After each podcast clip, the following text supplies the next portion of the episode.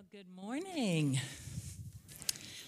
So, um, there was a man who said, um, Hey, before I had children, I had no children and six theories, and now I've got six children and no theories. hey, happy Father's Day to all who are here. And um, so, the premise of a rummage sale is that People uh, go through their shed, they go through their garage, they go through their closet, and they find things that they really don't want anymore, things that they kind of think are worthless and that they can give away to the church, and then the church can sell it. And, you know, one man's uh, junk is another man's treasure. And so, and then the idea is that the church sell it and then they raise money for mission, for youth, for the women's ministry, for just so many things. And we raised almost $17,000. Wow. Amen. So I wasn't able to, um, I know, thank you for all who were part of it. I wasn't able to be a part of it. I was out of town.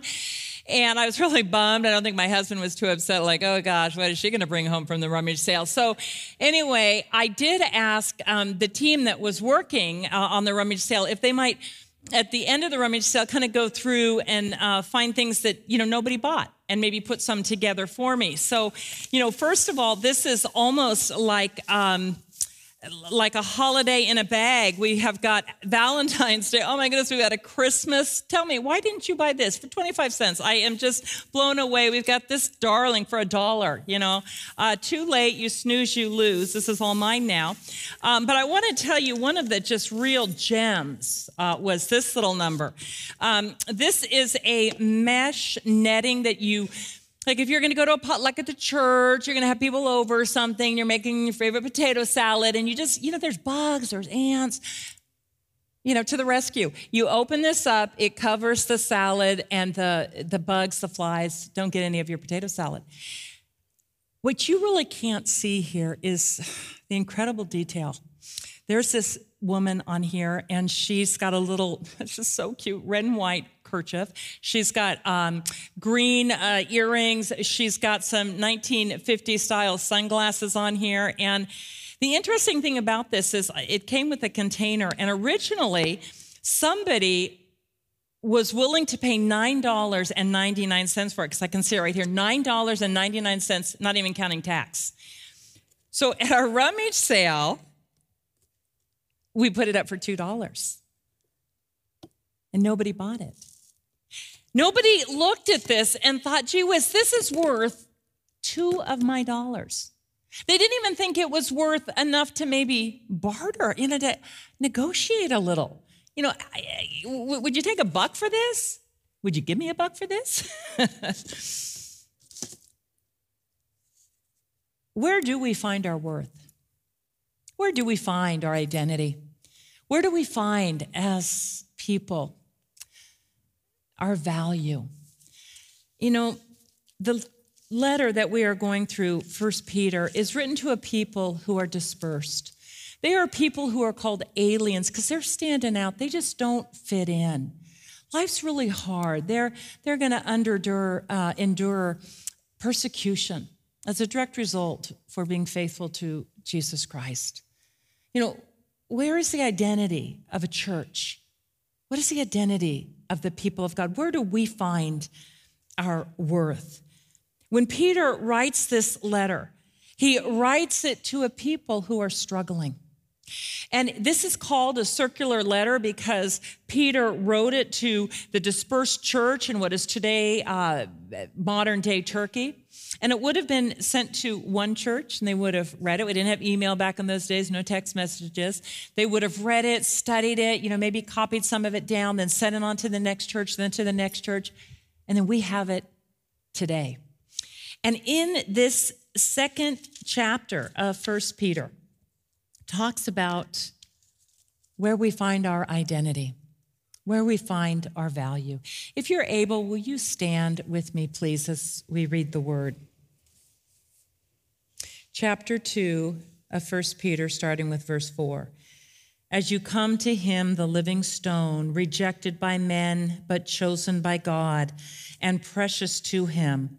You also, like living stones, are being built into a spiritual house to be a holy priesthood, offering spiritual sacrifices acceptable to God through Jesus Christ.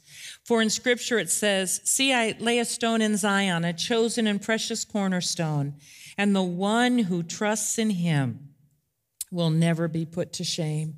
Now, to you who believe, this stone is precious, but to those who do not believe, the stone the builders rejected has become the capstone, and a stone that causes men to stumble, and a rock that makes them fall. They stumble because they disobey the message, which is also what they were destined for. But you, are a chosen people, a royal priesthood, a holy nation, a people belonging to God, that you may declare the praises of him who called you out of darkness into his wonderful light. Once you were not a people, but now, now you are the people of God. Once you had not received mercy, but now you have received mercy. This is the word of the Lord. Would you bow in a word of prayer with me, please? Lord, may the words of my mouth and the meditations of all of our hearts be acceptable in your sight, our rock and our Redeemer. O oh God, speak, and may your servants hear. Amen. Be seated. Well, one of the things that Peter is telling the people of God is that Jesus Christ is the living rock. Jesus is the living rock. Jesus is the living stone upon which the church is built. And you know, this term, this is kind of an oxymoron when you say living stone, because, you know, living and, you know, stone is kind of an inanimate object. It's like saying jumbo shrimp. But the term rock is used many times in scripture for God, and it denotes permanency and dependability. The Lord is my rock, my fortress, and my Savior. The Lord is my rock in whom I find protection, Psalm 18. And in 1 Corinthians 10 3, this is talking about when God's people were going through the desert to the promised land 1 corinthians 10 3 for they drank from the spiritual rock that accompanied them and that rock was jesus christ the messiah the king of kings and the lord of lords. Amen? And he's a living rock revelation 1 jesus who was dead and is now alive. And peter says here that jesus was chosen and precious. And he is our cornerstone. And this is referenced in the Old Testament that this cornerstone is foundational to who we are as the people of God. Now, we don't fully understand the meaning of cornerstone. In, in, in our day and age, cornerstones are largely ceremonial. We have a cornerstone here at Glenkirk, but if you remove it, you know, the church is not going to fall, I hope. Um, but you know, we're different. We, we build things on, on, on slab floors. You know, we have wood frames, two by fours. But in Israel, in the Middle East, in, in Turkey, um, they, that, they didn't have a lot of trees, a lot of wood. What they had were stones. Stones were an abundant natural resource. So, buildings, the temple, all made of stone. So, when Peter here says Jesus Christ is the cornerstone, the very first and the most important of the entire building, they would understand what that means. See, the cornerstone was so foundational that if, if, if it was off, if, if it was damaged, if it was uh, cracked in any way, then though the building might go up and look fine, when it went through tough times, an earthquake, it would crumble. Jesus, the cornerstone, foundational to the integrity of the church. What a powerful word to a scattered church that there was a cornerstone. Christ as the cornerstone, foundational for our salvation, for what we believe in our future hope. He holds all things together and keeps our salvation secure, our identity as the church and for mission found in the chief cornerstone. For many, though, Jesus is but a ceremonial cornerstone. build our lives on so much different things.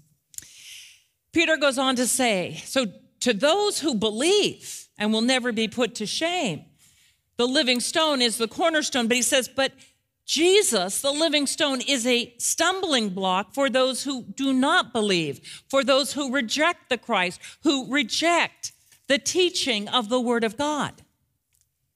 Then Jesus, the chief cornerstone, is a stumbling block that we take the cornerstone out, we put it aside, we put something else we want, and then we go and we stumble, trip over, and fall. He goes on to say that God is building his church, that we who come to Christ in relationship with Christ are the building stones. Like Jesus, we are the living stone, and God is building his church with us. Do you, do you remember that little ditty? Maybe you grew up with this, you know, this. Do you remember this? Here is the church. Remember this? Here is the steeple. What do you do? Open the door and hear all the people. Well, let me just tell you that is bad theology. Okay. And yet, good news for a dispersed church because the church is not ultimately someplace we go to. I mean, it's lovely that we've got this facility. I love it in the summer. We just crank that air conditioning. I love it. But the church ultimately is not a place, it's a people. Didn't we learn that during the pandemic that the church stood and proclaimed the praises of God, even when we could not all gather together? And what that would have meant for the people receiving this letter that were dispersed and they, they couldn't go to the temple. But for the word of God to say, You are being built into the temple. You are the church. Verse 5 like living stones being built into a spiritual house to be a holy priesthood, offering spiritual sacrifices acceptable to God through Jesus Christ. Matthew, in Matthew's gospel, Jesus said, Where two or three are gathered in my name, there I am. Hey? And Peter was given the name rock, but he is not the rock that Jesus was referring to when Jesus says, Upon this rock I build my church, and the very gates of hell shall not come against it. He's talking about himself. He is the rock, He is the perfect living stone, He is our cornerstone, He is the foundation that cannot be shaken. You know what, Peter's your foundation? Denied Christ not once, not twice, but three times. You want that? No, no. Christ alone is our foundation. We are being built into his church. He is the truth. Jesus said of himself, I am the way, I am the truth. And we know what the church is to be and who we are and to whom we belong as we trust in the Lord. Recently, I've had a conversation uh, with somebody regarding the faith, and you know, I've been sharing about many, many things. We've had lots of conversations. They told me that I could share this. Um, and they said to me, you know, Andrea, you know, I don't go to church like you do, and I'm, you know, I you know, don't read the Bible like you do, but they said, I, I want you to know that I do believe in God. And I'm like, great, hallelujah. I mean, I am not the measuring stone by which people should measure their faith at all. That, that's the cornerstone. But I asked this question. I think this is something for all of us. How do we know that it's the God of the Bible that we are worshiping. See, we live in a world that I have my truth and you have your truth, and, and, and you know, we live in a free country, so that is okay. But Jesus said, I am the truth. In Hebrews, um, the writer says in verse in chapter 10, he said, Do not give up meeting together as some are in the habit, but meet together all the more as the day approaches. Why? Because all this, and then who is God? Well, God is a something that I create versus a God who created me and is worthy of my worship. Jesus Christ is the living stone. And he is where we receive our message and our identity. And in this identity, it is received and not achieved. Our identity as children of the living God, as living stones who have come to Christ and are being built into a spiritual house to glorify God. That is received, it is not achieved. And I want to tell you, this is absolutely radical because in every other religion, every other culture or system, our worth is earned. My value is determined by what I can give, how good I am. I need to try harder. In Christianity, and this Tim Keller explains this so well that we receive our identity not in how much money we make or how much we succeed or where our kids go to school or what kind of father I've had or if I even am a father or a mother. It's not something outside, but it's received through the relationship we have with Christ Jesus. It says, Those who come to me, those who come into relationship with me. All have sinned and fall short of the glory of God. No one is righteous, no, not one. He imparts his holiness to us. That God made Jesus sin, not sinful, but he made him sin to take on all of our depravity and brokenness, all of our failures, all of our not measuring up. And Jesus Christ endured the degradation of the cross and the punishment of hell and rose again victorious. But our worth, our value, our identity isn't in what you think of me. It's not what I think of you. It's not your job. It's not any label that you're wearing on your shirt. It's in your relationship with the living stone who calls you out of darkness. And he gives us this identity. We are chosen. Maybe you were never chosen for the kickball team. God chooses you, he chooses me. We are a royal priesthood. Maybe you weren't invited to the coronation, I wasn't. We are children of the king and we are priesthood. We have access to come into worship a holy nation, God's special possession. Actually, that's better translated peculiar people, which, come on, I can attest to that. But that actually means it's who we belong. We belong to this God. Once we were not, but by his grace, we were brought into the light. Once we were not a people, now we are the very people of God. Once we had not received mercy but now we have received the mercy of God. That this is received in relationship with the Lord Jesus Christ. And then through it, the power of his Holy Spirit, we are living stones being built into the church that has the message to declare the glory of God. Amen. Amen. Amen. Once we were not a people, and now we are the people of God. See, that's what this dispersed church heard. And I will tell you this if you build your life on anything but the cornerstone of Jesus Christ, you will crumble and fall. Because hard times will come.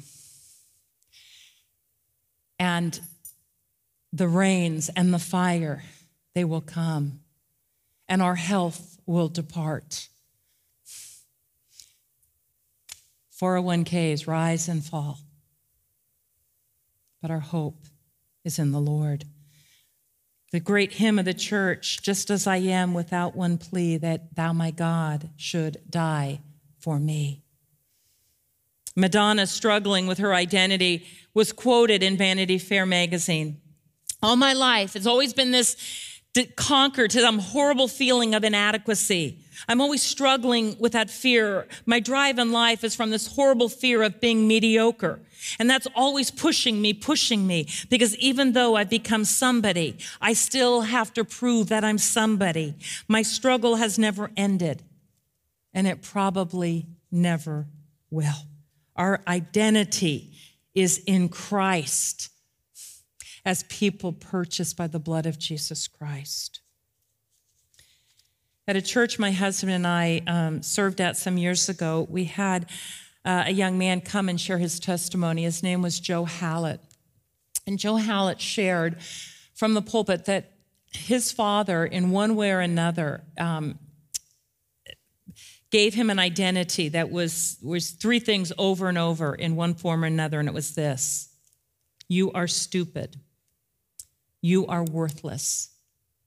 You don't amount to anything, and, and you never will.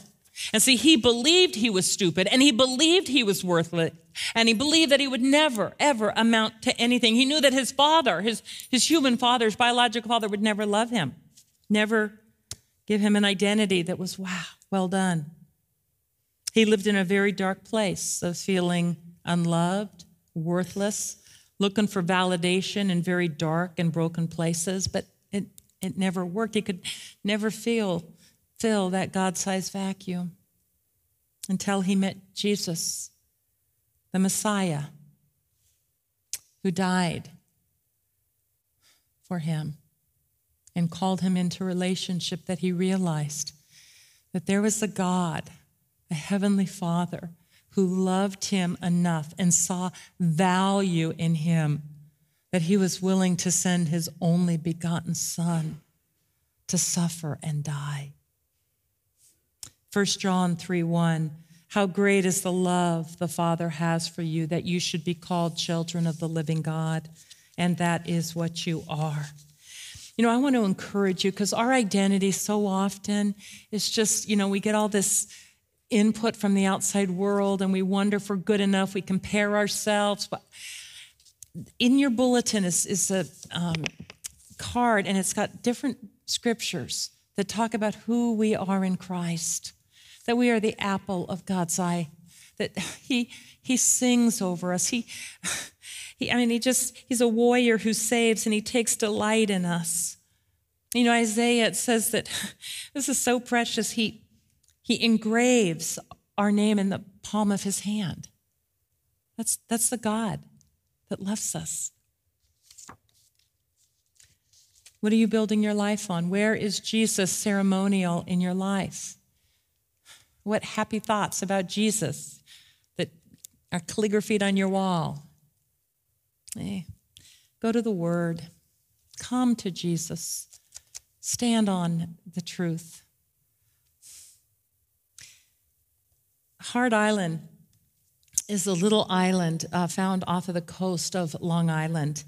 Nobody lives on Hart Island, but it is actually home to about a million bodies, bodies that have been buried there over a period of 100 and 50 years. You know, people who nobody claimed. No, nobody thought enough of them to, to go and mourn at, at their final resting place.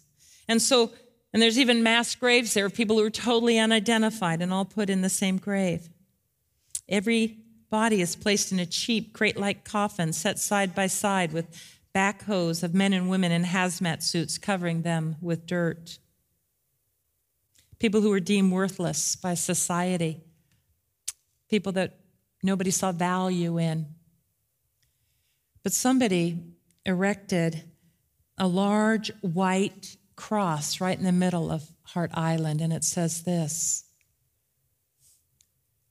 He knows us all by name. He knows us all by name. Whether or not we're considered successful or worthy in the world's eyes.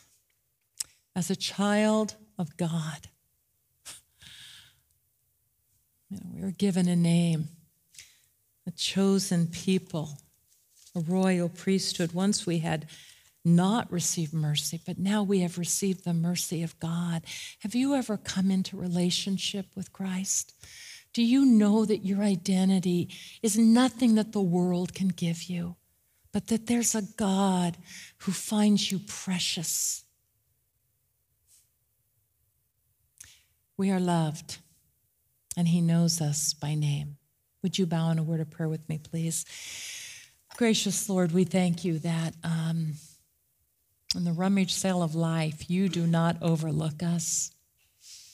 But God, you see worth and value in us. That you, oh God, went to the cross to forgive us, to cleanse us, and to draw us to you. And Lord, we want to pray that where Satan, who is like a lion, just seeking to devour and to destroy our faith. God, that you would help us stand firm in our identity through the truth of your holy word, of who we are as children of the King, bought and paid for by the redeeming work of the Messiah. Blessed be your name. Amen.